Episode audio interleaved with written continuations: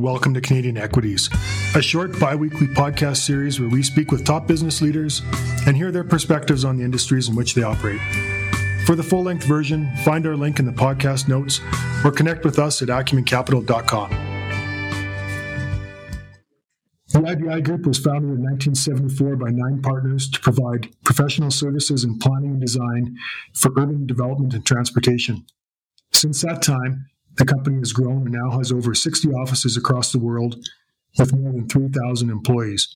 It is the largest Canadian architectural firm, sixth largest in the world, and is in the top 50 in the US for engineering. One constant through nearly the entire history of the firm has been CEO Scott Stewart.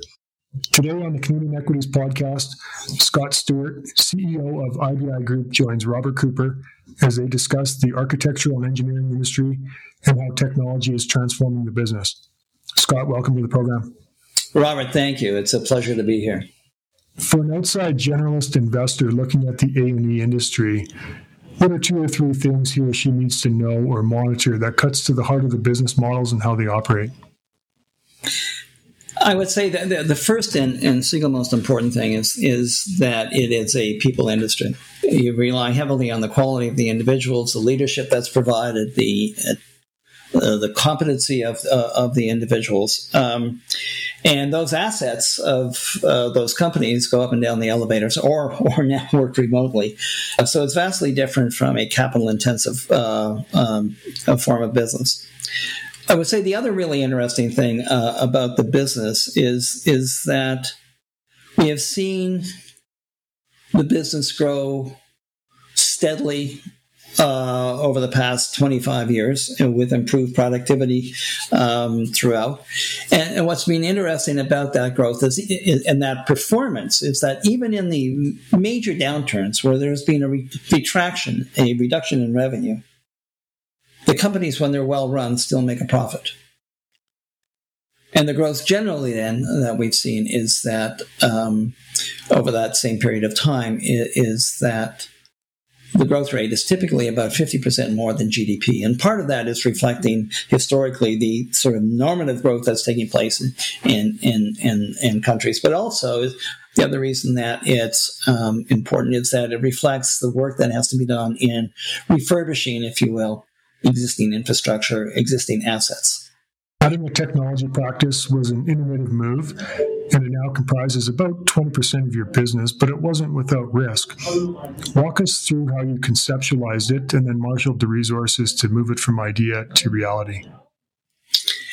What we were doing, uh, and this goes back quite a number of years, we were defining um, opportunities where technology could be applied uh, to improve the efficiency, productivity, the environment, the engagement, of the experience, whatever it might have been. But what we were seeing was that the technology companies, and it didn't matter if it was IBM or Honeywell or others, were were then the solution provider. And the problem is they had a predefined solution that really didn't understand the problem and and we felt that we could create more value for our clients because we inherently understood what the objectives were, what the value propositions were, what the outcome needed to be, uh, by then engaging um, in, in, the actual delivery, creation of, and delivery of the solution. It was a huge step forward. We didn't have any software people. We had very few technology people, and but we took the step forward. We partnered with some other good firms who had had. Uh, a, a, bit of a, a, leg up in the uh, market at the time, and um, we ended up with a project and we delivered a solution. And what we really liked about it, it was that we then ended up with recurring revenue of supporting the system. And and uh, so we had one project, one client, and that scared the hell out of us. Out of us, and we said, "Well, this is not good. We need to be uh, sustainable. We need to be resilient." And we then were able to do that um, by finding a second client. And by that point, we had really identified IBI as having a unique proposition in the marketplace globally. And with that, we were then able to, uh, albeit in a niche market, we were able to go around the world from Scotland to England to Greece to the Middle East to India and, and uh, also across the United States. So we were able to couple this knowledge of and understanding of the client's needs our inherent capabilities through the design engineering side and then into creating good solutions. And, and that really distinguishes us in the marketplace. What, in your view, has been the biggest change in the industry that you've seen in your career? Um, the, uh, I would have to say, well, there are a few things. One is globalization. Um, when I started out in my career, so the consolidation that has taken place, and you now see firms, um, including IBI, we would have been a dominant firm in Canada uh, with the scale that we're currently at, some 3,100. So that's that's one. The uh, other is then the application of technology um, that has facilitated that kind of consolidation in the marketplace, and and also being able to deliver new kinds of services in a much more cost effective way. But it also has highlighted our dependence, absolute dependence on technology.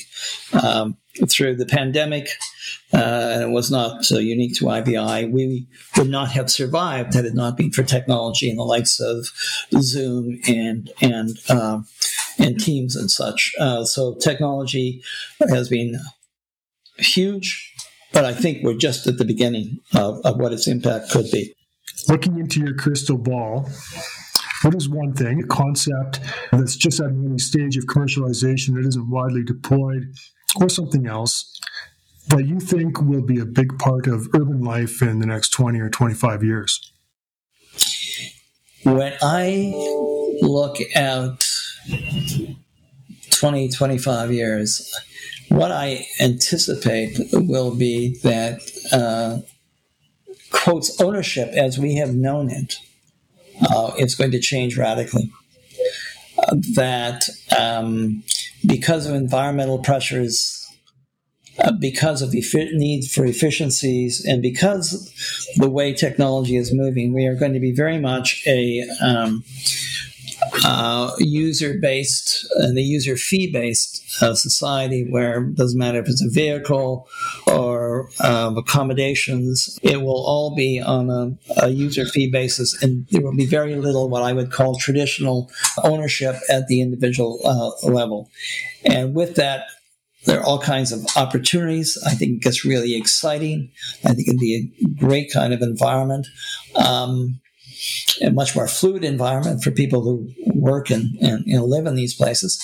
But that's what I see. And, and, we're seeing it even now in a lot of our urban design work where um, rental has now then is replacing condominium, uh, the market, because uh, it's seen to be um, more a more cost effective and there's a huge market for it because people are not as interested in or as able to buy um, condos, and the same applies to vehicles, where certainly people in urban environments are not as inclined to buy vehicles anymore, but they look to subscribe to services on an as needed basis or if, or as a, as as needed fee service basis. Scott Stewart, CEO of IBI Group, thank you for joining us on the Canadian Equities Podcast.